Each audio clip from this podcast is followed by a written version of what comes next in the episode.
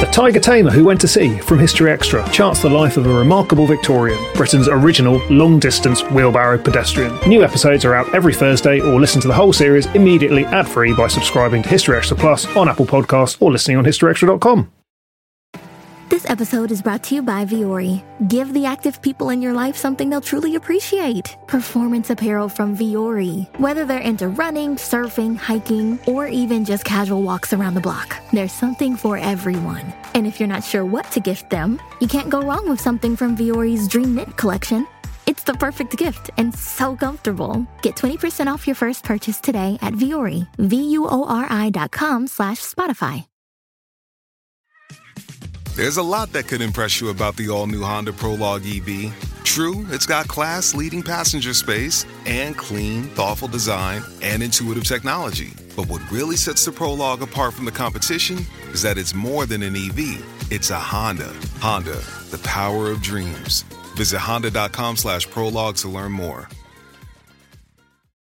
The American Bar Association provides access to career changing and life changing opportunities. Invest in your growth deepen your knowledge, and join us in our pursuit of making a positive impact for all. The American Bar Association. Dreaming of a better sleep? Tossing and turning is not your destiny. And Ollie is here to help.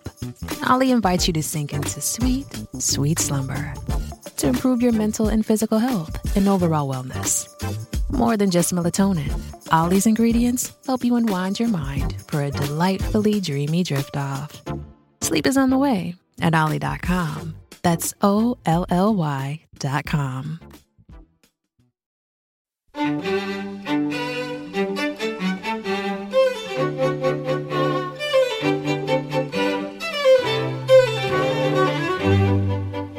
She's a hero to nationalists, monarchists, liberals, socialists, the right, the left, Catholics, Protestants, traditionalists, feminists, Vichy, and the resistance. There aren't many characters in history onto whom so much is written. I, I can't think of another one.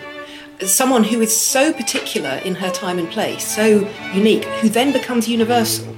That's the extraordinary thing. She was being used by Vichy and the resistance at the same time during World War II. That was Helen Castor and Dan Jones discussing Joan of Arc.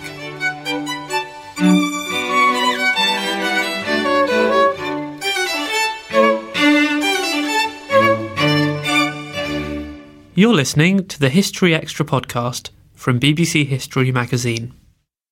We're the UK's best selling history magazine, available from all good newsagents or via subscription. Check out our latest subscription deals at historyextra.com forward slash subscribe. The magazine is also now available on many digital devices, including the iPad, iPhone, Kindle, Kindle Fire, Google Play, Kobo, and Zinio. Look out for us in your App Store or newsstand, or find out more at historyextra.com forward slash digital.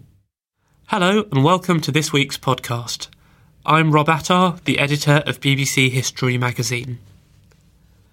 Now, a couple of weeks ago, we received an email to the podcast at historyextra.com address from Dave, who listens in New York. He wrote in to say, I really enjoyed the latest podcast, the Jones Lipscomb Sit Down. Cool format. It was nice hearing two experts discuss a subject even if it was all about your silly little kings and queens whom I can never ever keep straight. Well, thanks for your feedback, Dave, and for those who've not yet heard it, he's referring to an episode where we had one historian, Suzannah Lipscomb, interview another, Dan Jones, about his new book on the Wars of the Roses. We also thought this worked well as a format, and so we've decided to do it again. This time, Dan Jones has returned as the interviewer and he's been speaking to Helen Castor, a historian and broadcaster, about her new biography of Joan of Arc. They met in the offices of her publisher, Faber, a few weeks ago, and here's what they had to say. I've got in front of me a copy of Joan of Arc, A History, which is your new book, and uh, I notice on the cover I've described it as a triumph. You have, which, which is very kind of you. well, it's not just kind because it's true. Because I've read it in part and uh, in whole now, I think three times. And every time I've read it, I've been kind of slightly in awe of the, the sort of subtlety of the historical structure, as well as the historical intelligence, but also the sort of lightness of touch which you've brought to this subject, which doesn't necessarily lend itself uh, in all parts to to that that sort of touch. But you've done it magnificently. Um, I love the fact, and this is a sort of personal response. Uh, there's a lot of weird stuff. There's also this sort of serious theology and war reporting, but there's also big feasts in which a live sheep jumps out of a pie, and uh, Not just a live sheep, a live sheep with its wool dyed blue and its horns gilded. sorry, a, a blue sheep with golden horns jumps out of a pie, and that's actually true. And a competition, which I also liked, held in the streets of Paris, in which two men compete to club a pig to death, but can also club each other, which I thought would be a good TV format. Definitely because they're blind as well. They're blind. They're as well. blind. Blind men's uh, pig bashing. Anyway, all of this uh, is really to say that I think this is um, a terrific book, and I'm looking forward to talking to you about it. Now, your last book, She Wolves, Yes. was all about female royal power exercised um, in either unknown or occasionally unlikely and quite often unseen ways. Was it a natural next step to go to Joan? I mean, is this a, sort of the ultimate she wolf? Uh, it didn't quite happen like that, but it did arise directly out of she wolves because what happened was, as I was going around talking about she wolves, the book, to various at various events and to various um, historical societies and so on, I found myself saying over and over again. One of the major problems for the queens I was writing about was that they couldn't lead an army on the battlefield. Women couldn't fight in battle. I would say over and over again. And then I would say, except of course for Joan of Arc, but look what happened to her. And I might get a laugh. And eventually I realised that I wasn't completely sure what had happened to Joan of Arc. I mean, of course, I knew the outline and I knew she'd ended up dying a very horrible death. But I wasn't really sure what her story was about quite. I didn't have a handle on quite who she was or how she'd come to do what she did. And it suddenly struck me that that might be an interesting story to try and tell. Which it is. Um, your previous subjects, you know, if you look at the Pastons and some of the she wolves, even Eleanor of Aquitaine or Margaret of Anjou, who are in, in your book about she wolves, are not what you'd call historical household names in the same way that Joan is. So was I mean, was there a sense of um, apprehension almost in approaching such a big subject? Hugely, um, because as opposed to all those other people, queens and others, all those women, I mean, Joan is one of those rare historical figures that you can say is truly unique.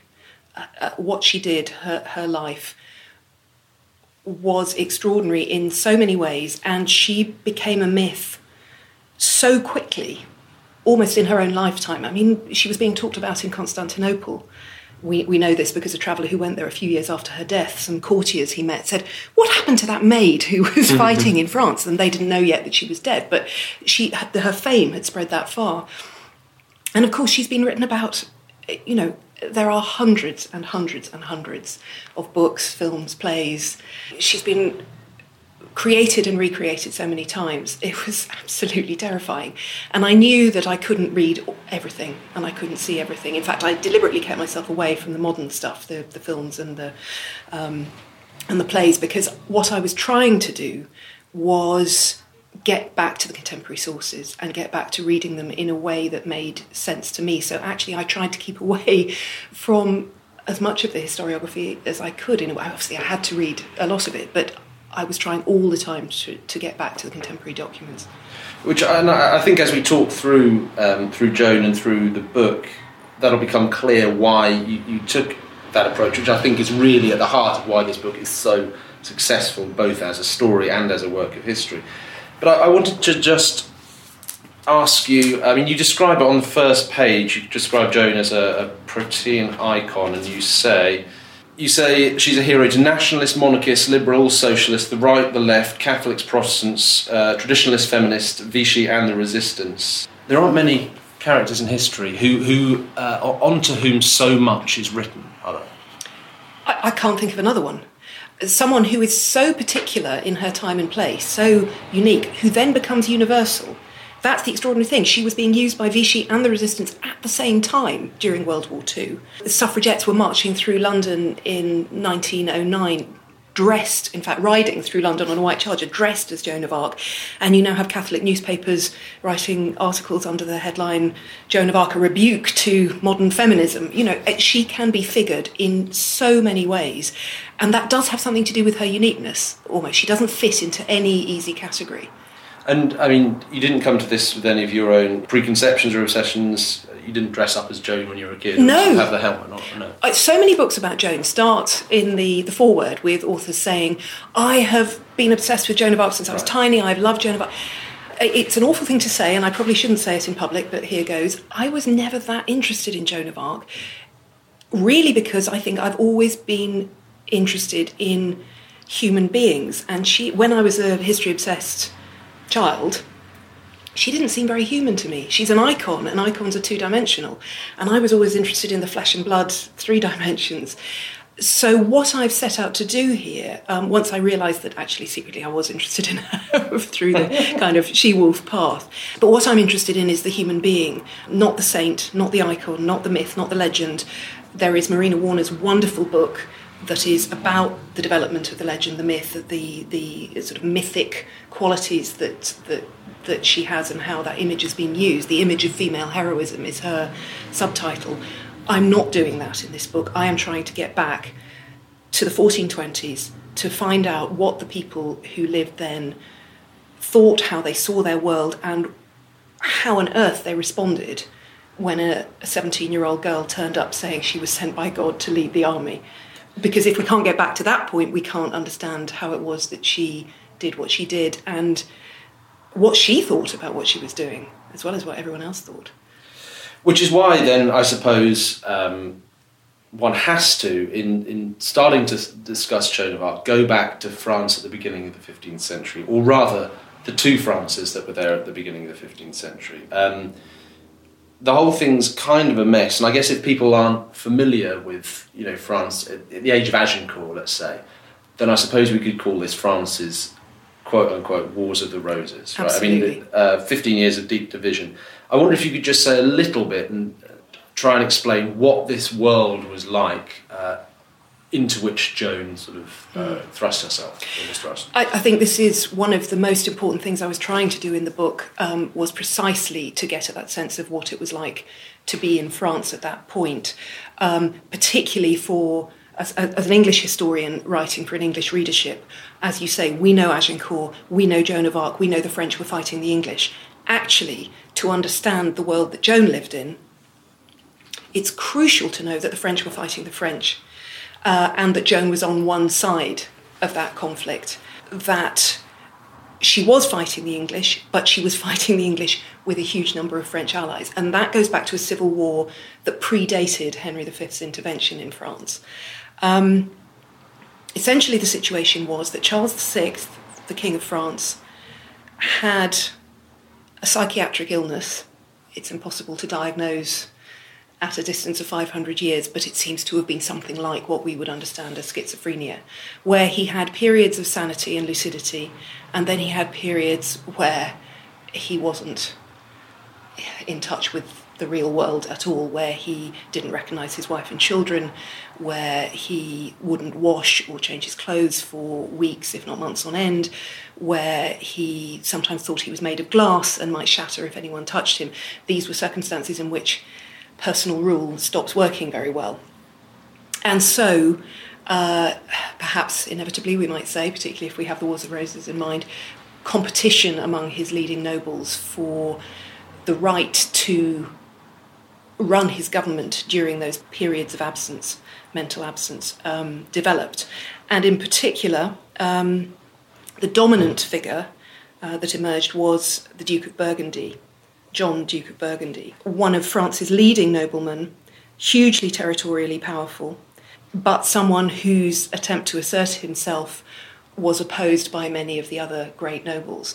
And this division had reached a point of open civil war before Agincourt. So, actually, one of the, the things we, the English, tend not to recognise about Agincourt is that though the great princes of France were assembled there in all their finery and their huge numbers with their great resources, they were deeply divided among themselves. Actually, John of Burgundy wasn't at the battlefield because it had been decided that it would be better not to have this hugely divisive figure there. But his two brothers uh, fought and died there. So Henry was fighting the overwhelming might of France, but it was a France divided on itself, and of course it got a lot worse in the immediate aftermath of the defeat at Azincourt, as the French call it.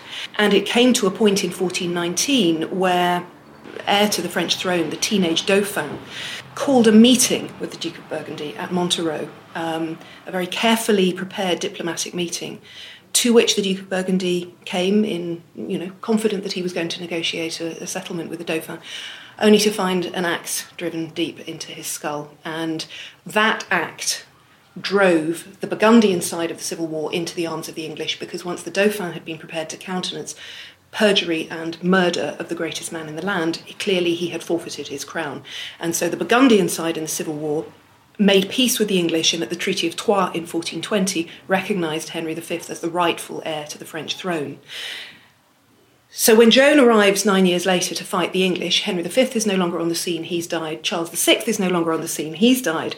Uh, you have a, uh, a child king of the English, Henry VI, squaring up with the Burgundians with him against uh, Charles VII, that Dauphin who had killed the Duke of Burgundy, on the what is called the Armagnac side. So when Joan arrives to rescue France and to rescue the Dauphin, it is one side in a French civil war that she is championing.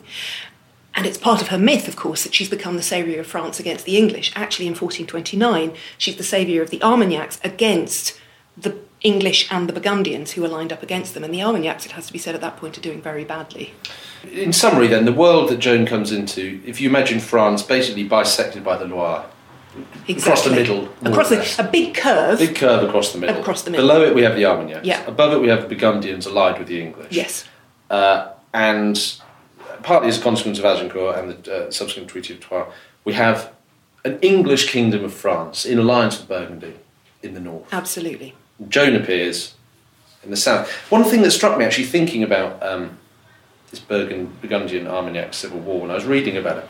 You know, in the 15th century, we have the Burgundian Armagnac civil war. We have the Wars of the Roses later. We've, we've, we're coming out of papal schism. This is sort of this time of great schisms in the great kingdoms and and uh, and territories across Europe, isn't it? It, it really is, and we have. I think we have to work quite hard to remember that because we're very used to thinking England and France are still states that exist today. Although, of course, the fact that we're talking not long after the Scottish referendum is a reminder that states don't always stay static in the way that the modern mindset tends to think they will. There was no guarantee that the great and ancient kingdom of France was immutable. It hadn't been immutable. The English were always trying to carve bits out of it and claim it for themselves. But also the fact that the Duke of Burgundy, for example, who ruled the Great Duchy of Burgundy in the east of the kingdom, was newly coming into possession of the Low Countries in the north. And the state of Burgundy was a, a twinkle in the Duke of Burgundy's eye, and that was going to become immensely important during the 15th century. So there are no hard and fast guarantees that great kingdoms will stay as they have always been. And so the French are struggling, were struggling at this point with two very powerful realities. One, their sense of themselves as the most Christian kingdom, the kingdom that was the greatest ancient ki- Christian kingdom in Europe, the, the, the successors to um, the great cities of Rome, of um, Jerusalem, uh, of Troy, even. Um, this great sense of themselves as the chosen people of God, and on the other hand, that their kingdom was falling apart. How are they to put these things together? Right, exactly, and that, that's uh, that's something else that comes through very, very strongly um, in the first section of your book, which is this sense that you build up that the French are kind of looking around themselves, almost in disbelief, at the sort of, sort of terrible kind of state of, of the kingdom and all the kind of the punishments apparently from above that have been visited on them. Henry V appears almost as a sort of scourge. You know, they're they're not because he he's sort of English and he fancies it, but because God has sent him to punish uh, the French for some act of waywardness or, or um, inequity that we, we can't that they're not quite no one's quite sure exactly what it is. What and what I what I really liked about the way you dealt with that it, within the fabric of the book is to throw the reader into the mindset of the French, who in which God's decisions and God's sort of um, whimsy almost uh, are as real as earthly political machination. And there's this sense that thing, everything is interpreted not in within the scheme of earthly politics as we would now understand it, but that this is it, it, this is inextricably tied up with God's plan for France and for the earth. And it, we, have got to get ourselves into that mindset to understand Joan. Right? We absolutely have to, because I think another thing that we tend to assume when, you know, in the 21st century thinking about Joan is that maybe one of her, one of the things she could draw on was that she was bringing God into a war. She was saying, I come from God, I have a message, I know what ought to happen here. Actually, God was in war all the time, right from the beginning. Henry V believed that he was the elect of God, that he had the God given right to, to be King of France. That was why he won at Agincourt. For the French, that couldn't be right. God couldn't possibly think that Henry the, V was the rightful uh, King of France, at least until 1420, when the Burgundians decided that perhaps that was the right conclusion to draw. For the French, they had to work out why God was punishing them, as you say. What sin had they committed? And depending which side you were on, whether you were a Burgundian or an Armagnac, you would read the conclusions to be drawn very, very differently. But we have to understand, exactly as you say, that these are three dimensional human being, very sophisticated politicians, very sophisticated soldiers.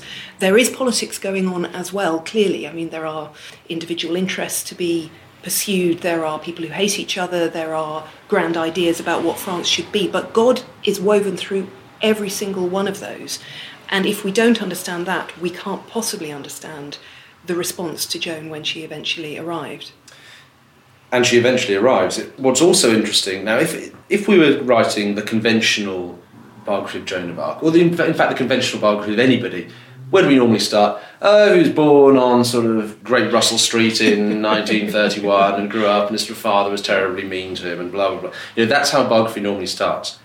In your book, we don't see Joan. Joan is off camera until she appears in 1428, aged 16, 17 at this point she just suddenly here she is. She comes from the village Domremy, and I think that's that's a very important way of telling the story, isn't it? That Joan uh, in your book appears when she appeared. We don't try and, and, and, rewrite her early life for reasons I think we'll come on to when when we get to a sort of later stage in that story, without trying to be too mysterious. But here she is in 1428. Who is she? What did people make of her? And um, what is she telling the world? The first we know of her, and the evidence is tricky for reasons that you're alluding to, but we'll come to later, I mm. think. She turned up at Chinon in February 1429, announcing that she'd come to see the Dauphin, the king, with a message from God. But she turned up with an escort of six armed men, and she'd come all the way to Chinon, more than 250 miles from the east of the kingdom. So, what became clear at that point was that she was from a small village called Domremy, but she had presented herself at the nearest town that had an Armagnac garrison, a garrison loyal to the Dauphin, which is a little town called Vaucouleurs. And she had said to the captain of that garrison, at some point during 1428, I need to go to the, to the king, you must take me. And he had laughed in her face and sent her home. 16 year old girl, what are you going to think? He told her family uh, later evidence suggests that they should take her home and give her a few slaps, slap some sense into her. But she came back. She came back, and she was sufficiently convincing by that point that the people of Vaucouleurs believed in her. They wanted her to go. They would give her a horse, they gave her a suit of men's clothes to wear. They were insistent that she should be sent. And clearly, someone at the court had also heard tell of her by this stage because when she finally did go to Chinon with um, the captain of Vaucouleurs' blessing, there was a royal messenger accompanying them. So clearly there had been communication between the two. So it's all a bit mysterious, but someone at court was interested enough in the sound of this girl who had a, a message from heaven to get her at, to court in front of the Dauphin to hear what she had to say. And she's not the only sort of mad visionary person going around France at this time, is she? You know, apparently mad. No. We have, you mentioned some others, uh, Marie Robine, uh, Jean, uh, Jeanne-Marie de Maillé, uh, Hermine, the widow of Champagne, you know, a different time, around this Around time. this There- time. There, does seem to be a thing of kind of girls who have visions. Absolutely. Well, one thing we have to remember is that there are always people who have visions in, in the Middle Ages because God and the devil can speak to you. That this is part of the reality. It is possible to be mad, and theologians who write about this subject, and it's a great subject of theological discussion because it matters to the men of the church to be able to tell which are the true messages from heaven and which aren't. So there are theological manuals written in the early 15th century um, about how theologians should go about investigating this. Because pe- uh, there are mad people who just talk nonsense, but there are people who hear voices, and these voices come from other worlds. Are the two other worlds that they could come from are heaven and hell, and it's crucially important to be able to tell the difference, whether it's an angel or whether it's a demon. Saints, of course, there are many, you know, Catherine of Siena, and Bridget of Sweden in the 14th century had, had, had communed with God. But yes, particularly, um, certainly in France in the late 14th and early 15th century, and particularly it seems in relation to the schism that you mentioned, that there's a schism in the papacy and there's great anguish and agony um, within the church in its broadest sense, including. You know, from the point of view of princes and rulers, are humble believers that the church should be torn in two. And Joan, in a sense, comes out of that tradition. She's not talking about the schism in the church, which by the time she arrives has more or less been settled. There's the odd anti-pope still lingering in, cor- in a corner somewhere. But she's talking about the schism, if you like, within France, and she's trying to heal France and, and believes that it's God's purpose for her that she should be the one to do that. She comes to see the Dauphin, early 1429. Uh, she's quizzed by his theologians, who give her, after a fashion, their stamp of approval. It's interesting. Uh, of course, in retrospect, they say they. They say, oh, her- of course, we, of course, we knew it was all going to be marvelous. Um, what they do is they give her a once over. Um, literally, I mean, not the theologians themselves, but they have her physically examined. That's the first thing you do. If if a young girl uh, claiming to have messages from God comes to you, if she's unmarried, she must be a virgin. If she's not a virgin, that's the mark of the devil right there. So get her physically examined, which they do at Chinon. They get the wives of two of the important um, figures around the king at Chinon to, to physically check that she is the virgin she, she claims to be, the maid she claims to be. And then they take her off to Poitiers to interrogate her. And what comes out of the interrogation at Poitiers, we unfortunately don't have the record of the interrogation again, it is interesting why we don't have the record of the interrogation. Um, the myth making that had to happen straight away may have um, made sure that that interrogation didn't survive. But what we have is their conclusions, and basically their conclusions are that she's a God fearing, pious girl. They can't find any fault in her life. She's claiming that God has given her this mission, and what they think is that she should be put to the test. They see no reason not to put her to the test, and the test is to send her to Orleans. Give us a vision of, uh, of, of Joan, the maid, uh, Pucelle, as she calls herself, on her way to Orleans. The, the image we have of Joan of Arc from film and, and, and you know and whatnot uh, is of pudding bowl haircut, uh, a bit like sort of Britpop era kind of thing, uh, male clothes, armour, white flag. I mean, is is that the real Joan or is this just sort of uh, an invention? No, that's that is pretty much a description of the real Joan, which is one of the extraordinary things about this moment. Uh, she did have her hair cut short like a man, and short like a man at this point in the 1420s, the fashionable cut for young men was the blur Britpop haircut. I- Think of the famous picture of Henry V, a pudding bowl cut up up above the ears. Um, they, the Dauphin had ordered a special suit of armour to be made for her, a very fine suit of armour, judging by how much it cost, made for her in Tours. Um, also made uh, in Tours was a banner, a white silk banner uh, with a picture, uh, with the, the name of Jesus on it, and a picture um, of. And I now can't remember whether it's God or Jesus. That's a terrible detail to forget, isn't it? But sitting in glory um, with an angel Son, at, at either yeah. side. Exactly. One thank of you. the Trinity, yeah. Theological rescue there. Um, and that is how she appeared at the head of her troops. She also had priests marching at the head of her troops, singing hymns and carrying uh, banners. So this was part army, part religious procession. And it was an extraordinary sight. And this appears before the walls of Orleans, which the uh, English are besieging. have been besieging for many months. For many months. Piteous state. And handily for the for the myth making later, the Burgundian troops who were there have actually just left. So Right. it is the English. It is the English in, Yeah. in March 1429 besieging yeah. Joan turns up with with the French, and and what is her role there? I mean, and and how do you place her in in how we now think about the, that siege in, in military terms? Because the English have suffered quite a serious loss when uh, the Earl of Salisbury had half his face blown off with a, uh, shrapnel from Yeah. a cannon. Yeah.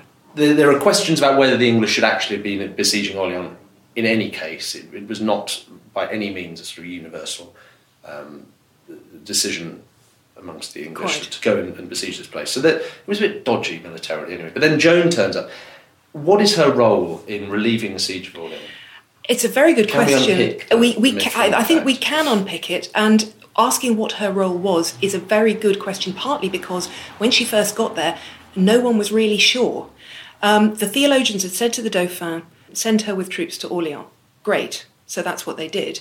They got to Orleans, which was besieged by the English, but the English didn't have enough troops there to put a stranglehold around the town. They were pretty heavily represented to the north and the west of the town, but the east of the town um, was pretty lightly. Um, the English weren't really there in many numbers, so it was possible to slip in and out of the town because that's one of the m- mysteries about Joan. She she defends Orleans from the inside, but how does she get in if they're under siege? Well, she's able to slip in, but the process of her slipping in is is her and the supplies that she brought slipping into the town, and the troops go back to where she'd come from. So initially, she's there for a few days, storming around the town in a fury, wanting to attack the English, saying, This is what I've been sent for here for, writing very challenging letters to them and having them. Um, shot over to the English side uh, with an arrow, but not able to attack because she didn't have the troops anymore. And it's clear that the people back at court, the people back around the Dauphin, hadn't really thought this through. This miraculous girl was going to go and work a miracle at Orleans, but what did that really mean? And in fact, the the, the commander at Orleans, the Armagnac commander at Orleans, had to slip out of the town himself to go back to the Dauphin to beg that the troops should be sent back. When the troops finally arrived, basically, again, argue, historians have argued about this over the years. People have made cases for, well, Joan was an extraordinary commander, she had a strategic brain, she must have been trained, so on. As far as I can see, her one strategy, her one tactic ever was attack now. God is with us, we're going to attack.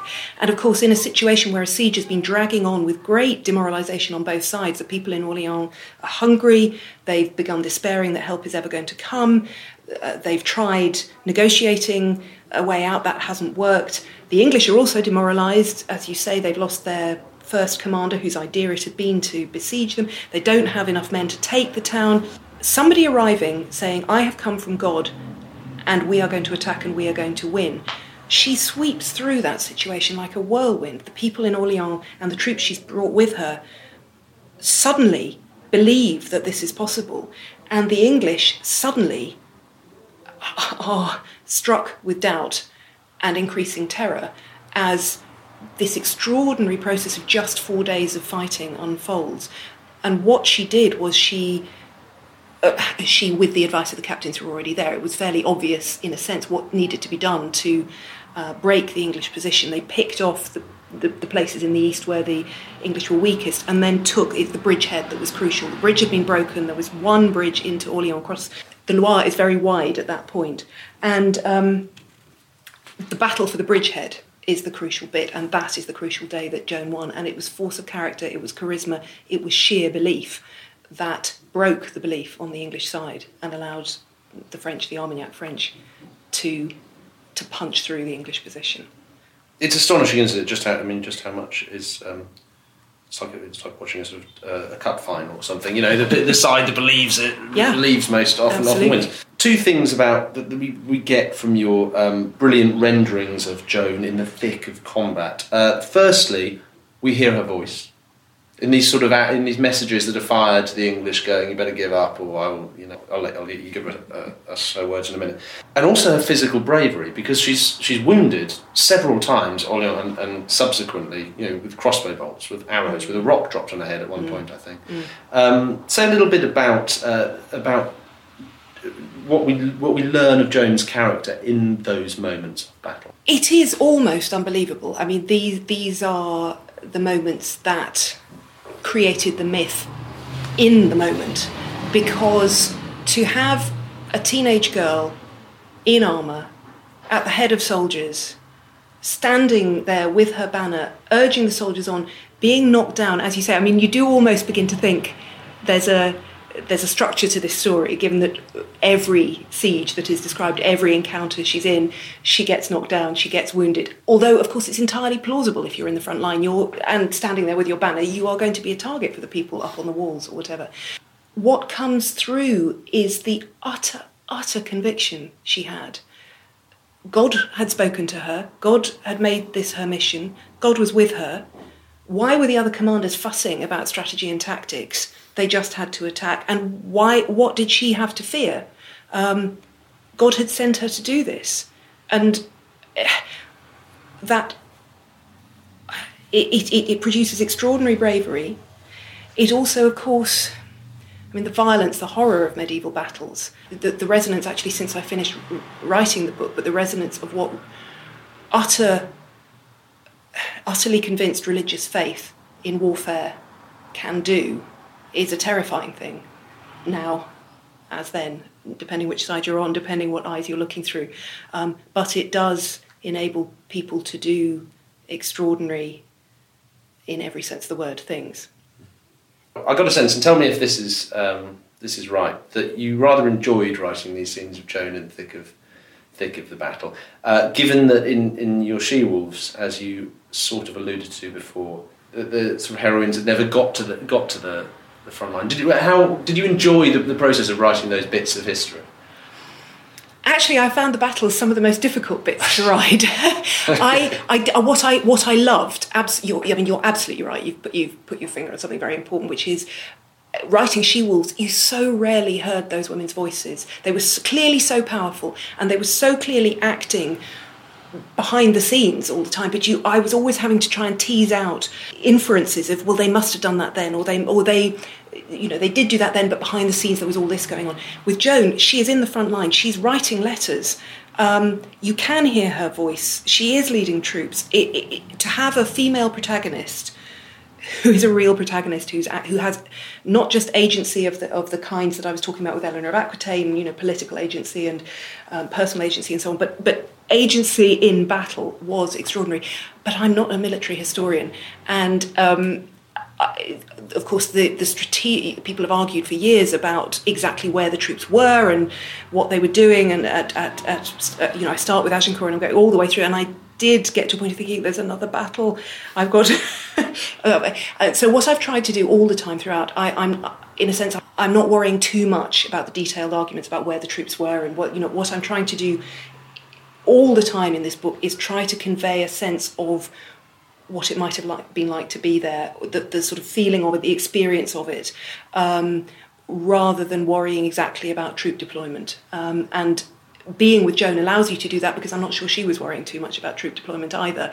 She was just saying, we attack. Well, um, and if I, I, could sort of add a bit of experience from writing about the Wars of the Roses, I mean, it, in a sense, we're never really going to know. And uh, I think you said to me before, anytime you see a, um, a map of a battlefield with little rectangles and arrows, uh, let's talk about a medieval battle, forget it, because we just don't know how exactly. medieval battles went because people in the middle of medieval battles didn't know what the hell was going on most absolutely absolutely how you particularly once once there's a melee once you're in the thick of the fighting there is no arrow on a map there is no clarity and anyone who tries to tell you there is has got something wrong. So I tried to um, hold that conversation close while I was while I was writing these things, and and trying to get that sense not just of what it might have been like for her soldiers to see her standing there with her banner calling them on, but also for the soldiers up on the walls or on the other side thinking she's clearly and there are you know the minute you see a woman with messages from God on the other side, the insults to reach for are readily there. She's a whore, she's a witch, and she's a bit terrifying because she seems to be winning. Mm. Which she does for quite a long time. I mean, what I, what I think people might be surprised by when they read this is just how short the, the uh, length of time that Joan was actually let's say, militarily active was. You know, Orleans, March 29. May.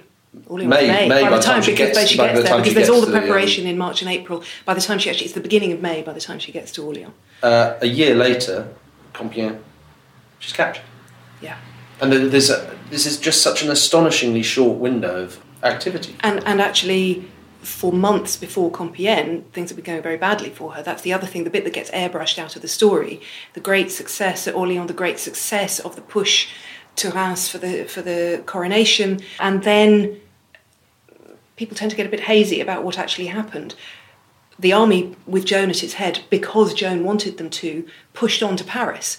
Joan said, "Well, well, the next step is we take Paris." From the English who were, who from had- the were English who, holding who Paris. were holding Paris, uh, the English and Burgundians who were holding Paris. And the interesting thing is, by that stage, the people close to Joan, the people on whose side she was fighting, the, the king himself, was getting cold feet about what she was saying. He was very pleased with his coronation, he was very pleased with the miracle at Orleans. Actually, now it was going to be quite convenient if he could really press on with the negotiations with the Burgundians, who were beginning to look a bit wobbly in their alliance with the English. And really, that was what was necessary to. A lot of the people around the king thought, around the Dauphin as had been, thought was necessary. Joan was clear that God had sent her to boot the English out of France. That's what she'd been sent to do. So the next step was Paris. You take Paris. So they did. And of course, what, what were they going to do about that? The army did march on to Paris. They got as far as Saint Denis, outside the walls of Paris, and they allowed Joan one day to try to take Paris, a city with the greatest fortifications west of Constantinople. And Joan still thought she could do it. She was wounded again and carried off the battlefield, protesting as she went bitterly. And got up the next day thinking, right, we're going to go back to this. And they said, no, we're retreating. Um, one day to take Paris, and it failed. And the big question is when you're a messenger from God and what you say is going to happen doesn't happen, what then? How are you going to understand that? How's everyone around you going to understand that? Shortly after, the, the story sort of changes, doesn't it? Yeah. Because uh, because Joan is captured fighting, as she seems unable. She's unable to do anything but fight. You know, by this point, even when she's been repelled from Paris, she's captured fighting at, at, Compiègne in May 1430 Yeah. by the Burgundians. By the Burgundians, by the French, By exactly. the French. on the other side. The French yeah. who capture the other Yeah. the, the other French. The other, the, the, the sort of yeah, the false French, as both sides French, call yes, the other. Yeah. Explain the process by which she comes uh, comes to trial, because what I love about there's so much going on in, in your book here. We, we we sort of shift out of what's been a kind of really gripping military story of Joan at the head of armies. Suddenly, we're thrown into the next section of the book, which reads like a sort of uh, John Grisham kind of tight courtroom drama. We have this big trial that I think people will know about. Joan, but Joan is placed on trial. Why is she pla- pla- placed on trial? the big question is what to do with her. It's, it's, it's a very tricky problem. And there are a lot of different people with fingers in the pie. There's the person who captured her, who is a Burgundian lord, or it's a, uh, a captain of a Burgundian lord, who clearly wants to make capital out of this valuable prisoner. The laws of war, the laws of chivalry say you ransom important prisoners for large sums of money, so this is a capital asset he has. The Anglo Burgundian regime wants to use this as a chance to demonstrate that, as they have known all along, God is on their side, not on the Armagnac side. There's been this blip where God gave the Armagnacs victory with this whore and this witch at at their head at Orleans, and God has somehow allowed the Dauphin to get to Reims to have his coronation. But they know that the true King of France is Henry VI of England, Henry II of France, uh, who has not yet been crowned, is still a child. So they have to demonstrate the truth and I think this is important because this isn't just a piece of political gerrymandering. This isn't a kind of, this is a show trial in purely political tri- terms. This is a show trial, but it's a show trial to show the truth that she is a heretic and that the messages that she claims to have from God are in fact from the devil. Who is going to run this trial and how it's going to be run is a tricky matter, but the person who emerges as the key figure is a bishop, a French bishop, Burgundian French bishop, called Pierre Cauchon. He's Bishop of Beauvais, but the poor man doesn't have a see anymore because Joan's coronation expedition at the head of the army has taken Beauvais back from the Burgundians. So his see is now in Armagnac hands. And he is also a counsellor of the English king in France. So he negotiates this exchange whereby the Burgundian lord who captured her is paid off a large sum of money in ransom for her. She's taken into English custody to Rouen, which is the capital of English France, English Normandy. Um, uh, the English and the Burgundians hold Paris, but it's Rouen where the centre of English administration is.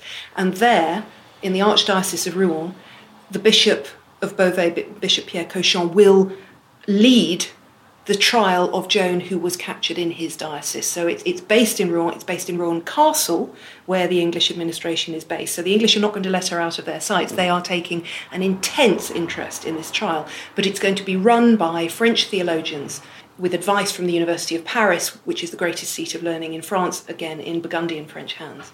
And it's a very carefully thought through process. The trial record is the most extensive trial record of any trial that survives from the Middle Ages. Well, that, that that's my next question. We have a, a fantastic amount of evidence of this trial. There's, I mean, tell, tell, us tell us what the records look like, and, and I mean, give us a sense of the size. Well, the trial transcript very very extensive. The the, the people who ran the trial, the English and Bishop Cauchon, wanted this to stand as a historical testimonial to the truth that Joan was a heretic. And so they had everything bound up together, all the letters that um, set up the trial in the first place, all the learned opinions that were called on during the trial from the University of Paris and elsewhere. The whole transcript of the trial, day by day, was taken down by two notaries in French originally and then transcribed into Latin. And then all the aftermath of the trial was also the documents from the aftermath of the trial transcribed into the manuscript is about how, much is that in? Oh, it looks like an inch and a half to me. An inch and a half thick. Um, tiny writing. There's a lot of information, and they were very concerned that it should all survive as a testament to Joan's heresy, the fact that she did not come from God. Of course, the irony is that it's come to stand for the opposite because it's that access to Joan's voice that has helped to make her the iconic figure she is. But it's a very testing document, a very testing source to use because it's so complex, so layered, and there's also so much that we don't know going on beneath and around it. I mean, its context is as opaque as it appears to be transparent, so it's a very complicated source to use. It's at this point in your telling of this story that we actually start to find out, to use the sort of language of cinema, in flashback, as it were, uh, a bit more about who Joan is. Because this is when people in general did, did start to find out and, and ask the question who is this girl? Where's she come from? What's her backstory? So we start then to learn a little bit about who she was, don't we? I mean, I presume that people who had known, you know, at Chinon, people who'd known Joan along the way, might well have known this stuff from talking to her, from asking her questions, but this stuff didn't get into the public domain, as it were, or doesn't get into the historical record until now, until this point when she starts to speak at her trial. So when we start to get these details, they come directly from her, which makes them extraordinarily powerful. And that's the reason why most books about Joan of Arc start with she was born in Domremy at the age of 13, about 13, she began to hear voices and a great descriptive, you know, talk, talking about her family, talking about the simplicity of her life in Domremy. And I didn't want to do that for two reasons. First of all, to do with the whole story that we've talked about so far. If you start with Joan in Domremy, hearing her voices, you end up coming to Chinon, to the Dauphin, with Joan.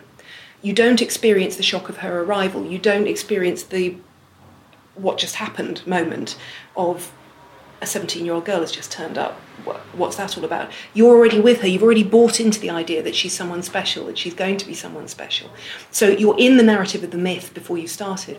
But the other reason I didn't want to do it is that to take this evidence from the trial out of the context of the trial and use it as though it were neutral information that can just be used to tell her story from the beginning, I think is really problematic because it gets you away from a context that shaped everything she said.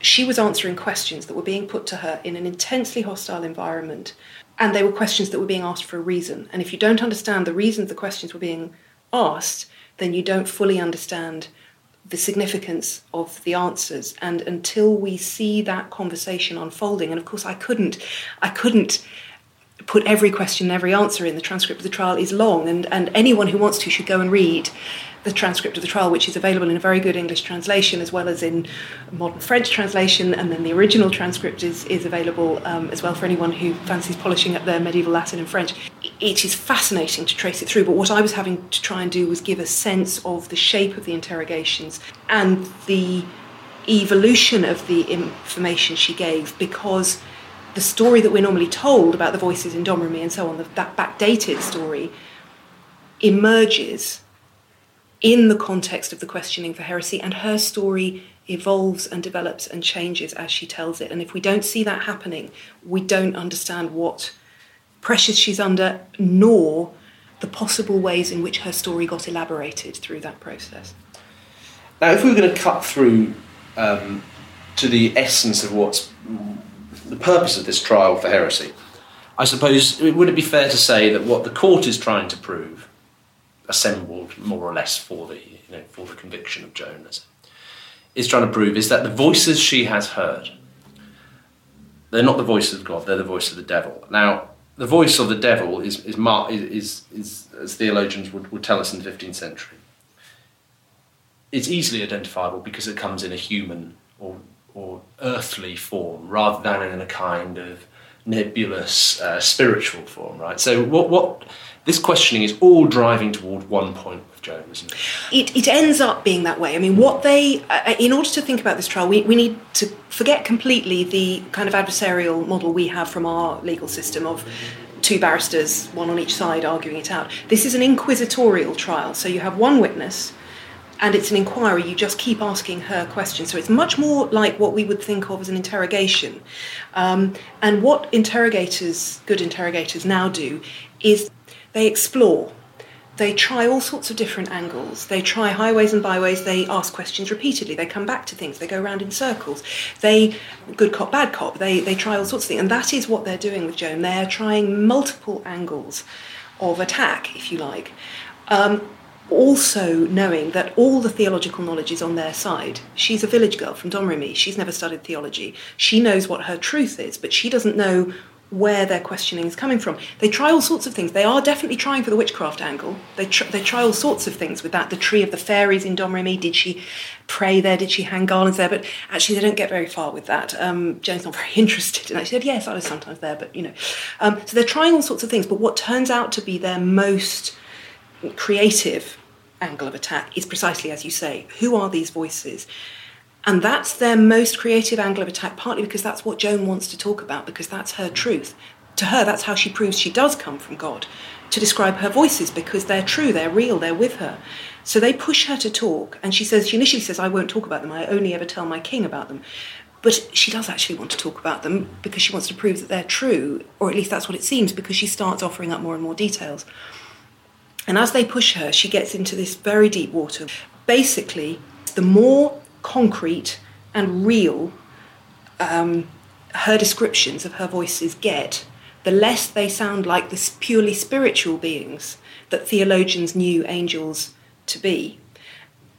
And they push her until she's talking about their hair, about their faces, about their crowns. She talks about an angel who walks up the stairs into the throne room at Chinon to give her Dauphin a crown, and she says that crown is still in his treasury.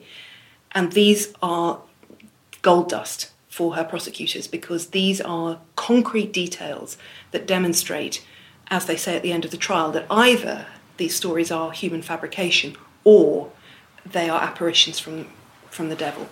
But Joan doesn't know. Joan doesn't know that's what she's saying. Joan is trying to make real the truth of what she's heard and seen to people who won't believe her, however much she tries. It's, it's actually an incredibly moving um, process to sit and watch Joan, um, as you say, a, a, girl with no theological training, just do, who knows what she knows, who starts off this trial sort of square jawed, you know, not saying anything. She's asked to swear swear an oath before every session of the court. She swears it the first time, says, and every other time she's asked to swear, she says, "I've sworn it once. That that'll do you. You know, move on, move on, move on. I'm not telling you, move on."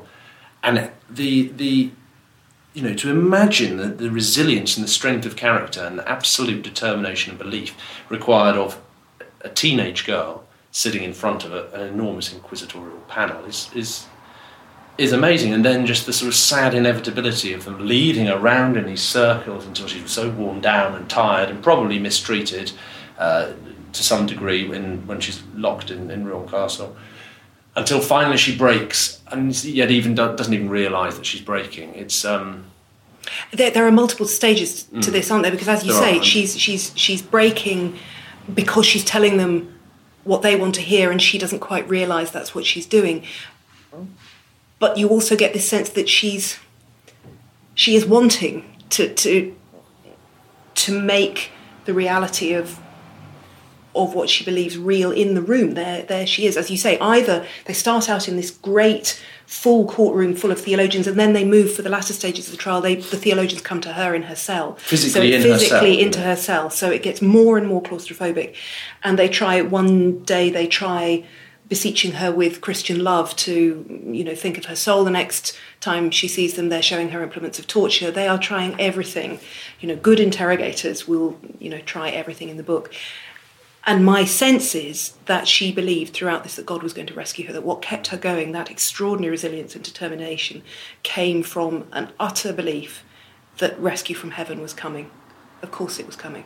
and then there's this sort of terrible uh, final stages of all of this when she's been convicted of heresy and and the, the court as a theological court as a church court sort of washes its hands of her and says okay well look we're going to have to release you to the secular authorities which is a, a sort of nice bureaucratic way of saying you're going to be burned to death now for that and and so she's handed over to the secular authorities in Rouen, i.e. The English. the English. Absolutely. Finally, the English. Finally, enter. the English, Uh, yes. uh, and uh, but she's not burned straight away because there's this sort of you know this dreadful sort of Well, what what what last part of the happens? Yeah, it's, it's it's absolutely terrible. She uh, she is taken to a public place in Rouen, outside the Abbey of Saint Ouen, for her sentencing, and there's this awful, awful moment where it is.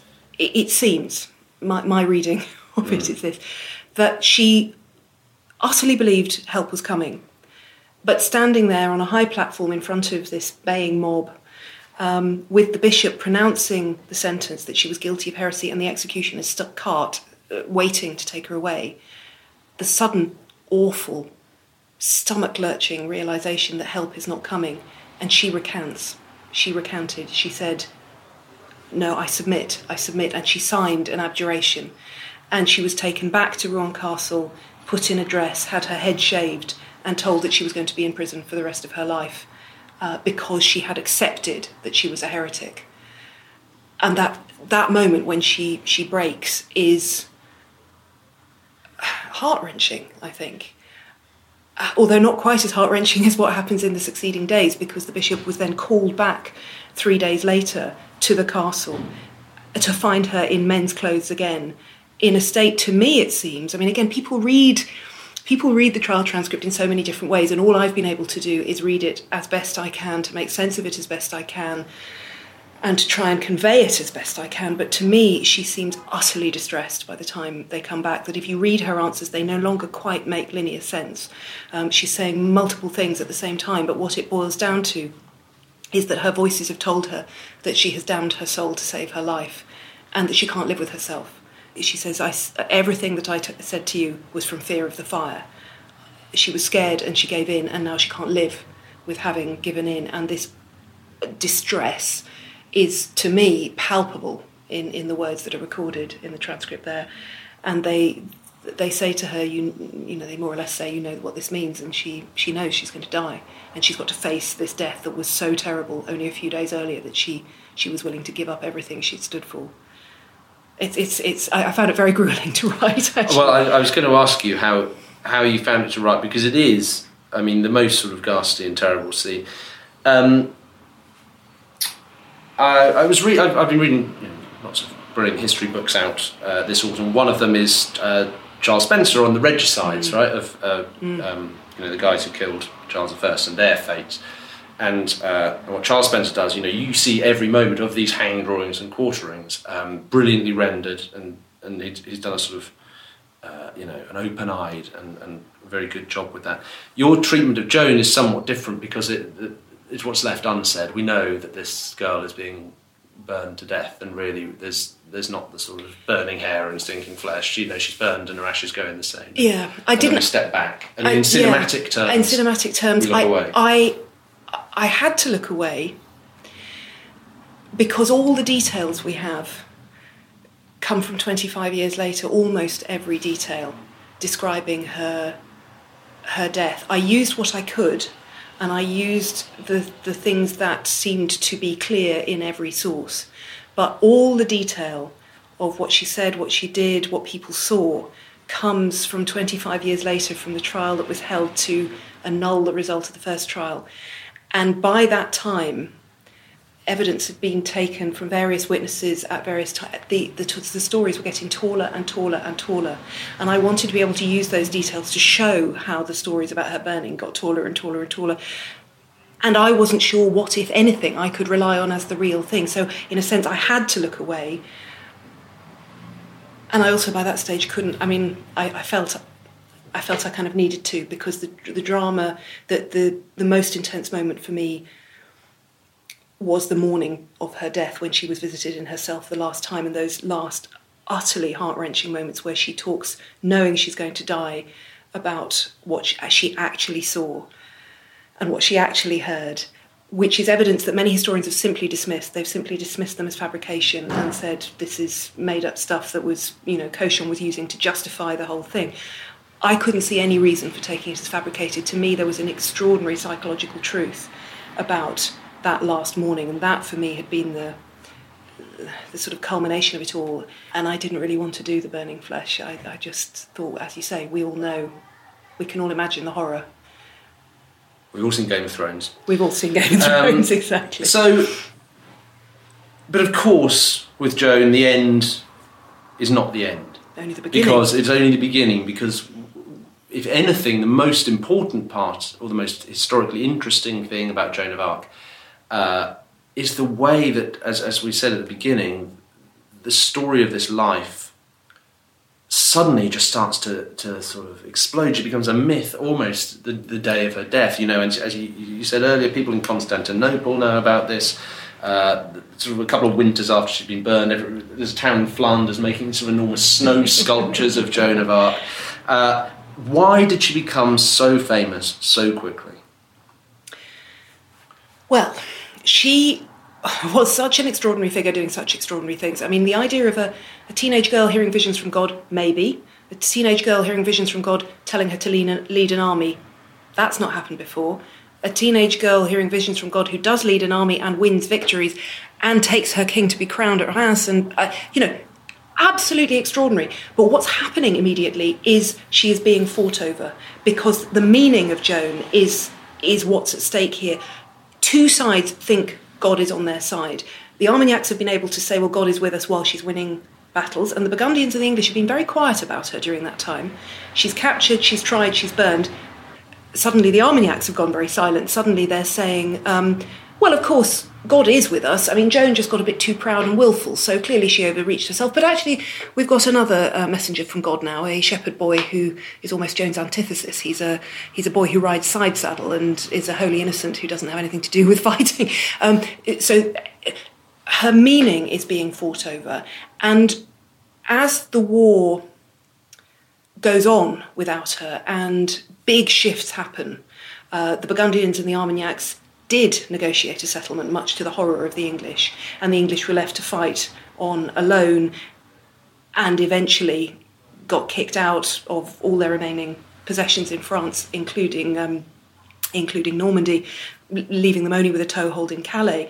Um, suddenly, the tale that Joan was telling that the English would be kicked out of France had come to pass. So suddenly that truth had a new purchase. The difficulty was that it was a truth that happened at a time when the French were fighting each other. So the newly reunited French, under their one true king, who happened to be Joan's king, had to find a way of reassimilating Joan into the newly reunited Kingdom of France that would allow, in a way, there were a lot of people who did want to forget her. I think the king, Charles VII, would quite happily have forgotten about her because she was very useful at the time and she did prove that he was God given King of France, his, his God given right to the Kingdom of France. but he wanted to get on with being king. Actually, she was becoming a little bit of a, of a sort of um, a fly in the ointment, really. And so you get the second trial, 1456, it eventually takes place, but Charles had it, it initiated an inquiry in 1450 um, that the church then kind of took over and took on. I mean, it's, it's, it's hard to work out what the, what the king actually thought about all of this. You know, he clearly wanted the business settled, he wanted the conviction for heresy overturned, but, you know, the, she was a problem. But and she was a problem for the church too, because after all, the church had had burnt. I mean, the church had convicted her. The English had burnt her, but the church had convicted her. Um, so you get this retrial, which is sometimes called the rehabilitation trial, more accurately called the nullification trial, because all it's about really is overturning the verdict of the first trial. It's not about saying she was a saint. She wasn't a saint for another 500 years, more or less. Um, they didn't call her a martyr because she was killed on the verdict of the the one universal Catholic Church. Um, I think she may be the only Catholic saint now to have been killed by the Catholic Church. Um, she's a problem in all sorts of ways, but they hold this trial to undo the verdict of heresy. And it's a very interesting trial because all this extraordinary information comes out about her childhood, about how pious she was, about the various miracles that she worked. And again, these are all details that normally get woven into one seamless story when we start in Domremy and the miracles happen and so on. I wanted to have them as they as the testimony given in court so that we could see how many discrepancies there were. When she got to Orleans, one of the people who were there said there was a miracle of the water that rose in the river to allow the boats to cross the river. Somebody else said it was the wind that filled the sails. You know, these are memories 25 years after the fact that are profoundly coloured by the knowledge not only of what she did and what she achieved, but what happened to France in the years after she died, that what she said came true. So now we revisit everything that happened and we put these stories together. Um, and I wanted those narratives to overlap and to stand as individual voices rather than be homogenized and all those discrepancies be ironed out, which is how you get the icon and the saint. And there, there we come to the point that um, uh, we started with, which is that now we understand the structure of this book and why we don't start in Domremy with sort of Joan at 13 starting to hear the voices. And I think the, the when you get to that point in the book, there is a moment of realization and a moment of understanding that because you've told this story in the order in which it was perceived and in the order in which it was made, you suddenly start to see how this process of uh, of um, mythologizing um, and of turning Joan into an icon and into an idea, into something bigger than the, the character uh, began. And yet, you've also, by omitting that stuff in the beginning of the book, you've got closer to the sense of her as a, as a real historical person. And I think that. It's, look, it's a very simple idea. It is what historians should do. You read the evidence in the right order, and then you write it. You know. Yeah. But uh, but it's, it's it's proven very difficult with Joan for other writers. But I think what you, when you get to that point towards the end of your book with the second trial and with the sort of I mean there are some ludicrous stories that there attach to some, her name, aren't there? Absolutely extraordinary stories. I mean, and uh, what I wanted to get was that sense of hearing individual voices. I mean, the, the, soldiers who fought with her, what we tend to hear in the standard stories is she was so holy that no one, even though she was a young girl alone among soldiers, no one had any carnal thoughts about her at all. Actually, if you read what they're saying, is that the two um, soldiers who brought her from Domremy to um, from Vaucouleurs to Chinon, who were riding with her for days and nights and sleeping with her sort of in barns as they went, they say, no, we really didn't fancy her at all. We had no feelings of lust no, no, no, no, no. We couldn't have a thought like that. And actually, there's a there's a female, a woman who was at Chinon when they arrived, who said, "Yeah, I remember talking to them. They they said they had had lustful thoughts to begin with, but they never dared say anything because she was too holy." And you begin to get this sort of layered sense of what you can and can't say about her. Um, and, and some of the stories from Rouen Castle, again, you get begin to get a sense of what we don't see in the trial, which is everything that was going on in her cell. The horror, really, of being chained in a cell with soldiers in her cell, the vulnerability of people being brought in and out. There's one extraordinary piece of testimony from um, a, a, citizen of Rouen who had been a young man uh, in 1431 when she was in prison, who knew the master builder in Rouen Castle, and his mate had clearly said to him, "I can get you in there to see her." And he, at the nullification trial, he's boasting about, "Yes, I saw her. I talked to her. I, I told her to be careful because her life was at stake." Thanks. she, not that she, but he um, he in the nullification trial, claims that one of the theologians who clearly was visiting in her cell, trying to be a sort of um, trying to win her confidence, trying to deceive her into saying things she shouldn't, sort of uh, in private, as Good it were, um, trying to be the good cop, but with people hi- hiding out of out of earshot. I mean, all sorts of things were going on. Uh, people were saying that well, he, he pretended to be her countryman from a similar re- region to her. He was trying all sorts of tricks on her. This chap from Rouen says, yes, he dressed up as St. Catherine. I heard it on a very good source. He pretended to be St. Catherine so he could get her to. And you're thinking, really? Uh, you, you know, you could just imagine the, this man enjoying his moment in the spotlight. He tells some of the tallest tales about her execution and what people said at her execution. He says, I met the King of England's secretary rushing back from the market square. He, of course, couldn't bear to watch her burn. I met the King of England's secretary rushing back, saying, We are all lost, for we have burned a saint. 25 years later, that's a very good story to tell in Rouen under the French government. Not so good to, to as real, actual historical evidence. But I wanted those voices to speak in the text so that we could we could hear the layers. Hmm. Well, as I say, it works so effectively. Well, thank you. I, I hope it does. I mean, I, I knew writing it, the writing a book about Joan of Arc in which Joan of Arc didn't appear for the first 14 years was quite, quite an interesting way to go, but I, I, I felt it was the only thing I could do um, to, to, make, to make the story real for me. Well, and then and then really we we sort of fast forward. Then I suppose the last question is um, maybe the hardest to answer.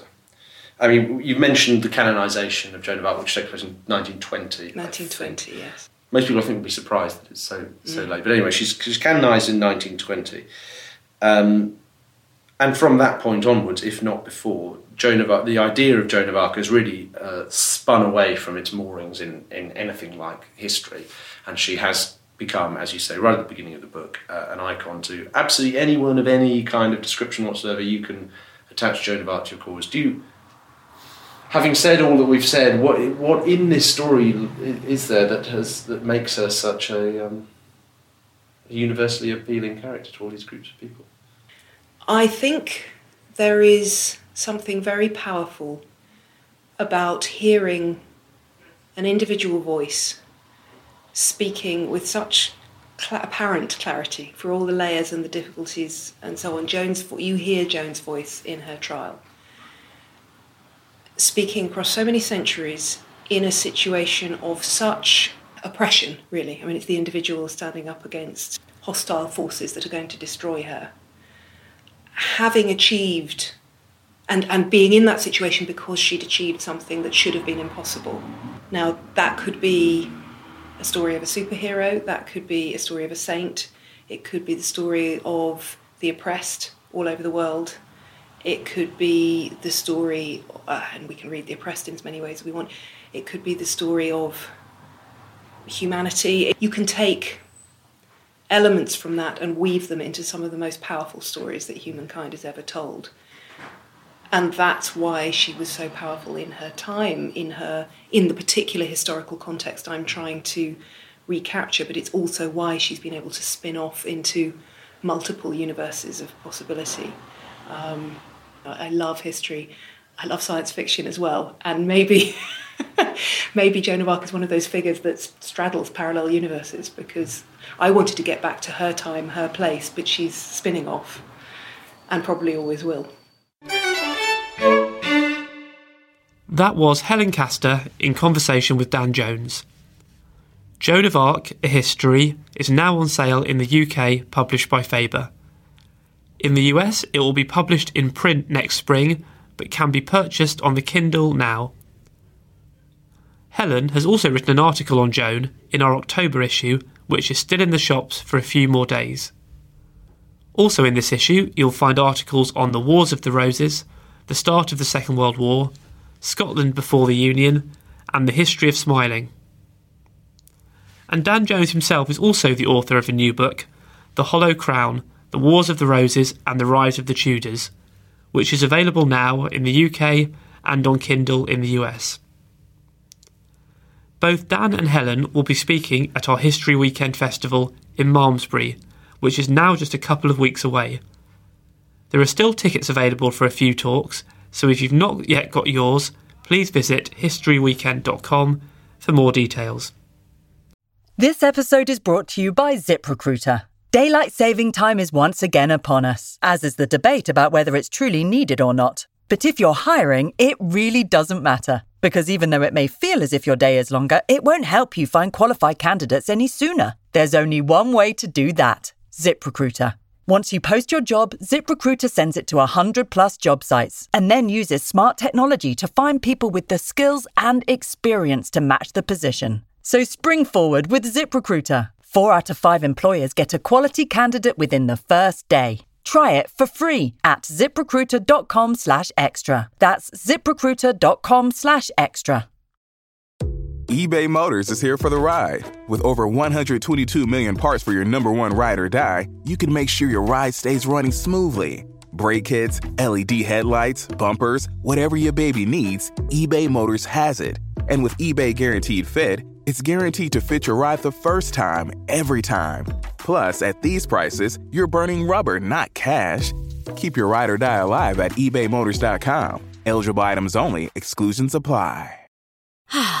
Spring is a time of renewal, so why not refresh your home with a little help from Blinds.com? Blinds.com invented a better way to shop for custom window treatments. There's no pushy salespeople in your home or inflated showroom prices. Free samples, free shipping, and our 100% satisfaction guarantee can put the spring back into your step and into your home too. Shop Blinds.com now and save 40% site wide. 40% off at Blinds.com. Rules and restrictions may apply. Now it's time for the latest history news with our website editor, Emma McFarnon. Music that has not been heard since the time of Henry VIII has been brought back to life by a choir. A book of 34 religious tunes, which was given to the Tudor king in around 1516 by a French diplomat, was recently discovered in the vaults of the British Library by Cambridge fellow Dr. David Skinner, the Telegraph reports. The manuscript contains songs referencing Henry and his then bride, Catherine of Aragon. Now, some 500 years later, the document has been turned into pieces of music sung by choir Alamire. To listen to the music, visit the Telegraph website. In other news, a collection of letters from Edward VIII and George VI to their mentor will be auctioned in Guernsey this week. The letters were written by the future kings in the early 20th century and sent to Admiral William Campbell Tait, who had been chosen by the prince's mother, Queen Mary, to mentor the teenage royals. One of the 167 letters sees Edward describe his frustration at being barred from taking part in the First World War because of his royal status. The letters are expected to fetch around £45,000. Meanwhile, the real Downton Abbey, Blenheim Palace, is to be explored in a new documentary presented by Julian Fellowes. In Blenheim Palace, Great War House, Fellowes will reveal how the Oxfordshire Palace, which is the birthplace of Winston Churchill, coped with the First World War. The documentary will explore how the conflict affected those upstairs and downstairs at the palace and tell the story of Churchill's experiences at the front. The documentary will air on ITV tonight, Thursday, the 2nd of October, at 9 pm. To read some interesting facts about Blenheim Palace, visit historyextra.com. Thanks for that, Emma. And that's almost it for this week. Please do join us next time when we'll be speaking to Paul Preston about a Spanish Stalinist, while Sir Ranulph Fiennes will be telling us about his own personal connections to the Battle of Agincourt. Make sure you don't miss it. Thanks for listening to this History Extra podcast, which was produced by Jack Fletcher. Do let us know what you think about this episode by emailing podcast at historyextra.com, and we might read out your messages in future episodes. Alternatively, why not keep in touch via Twitter or Facebook, where you'll find us at History Extra. For more great history content, don't forget to visit our website historyextra.com, where you will find history quizzes, galleries, articles, and more. Plus, it's where you can download every single previous episode of this podcast.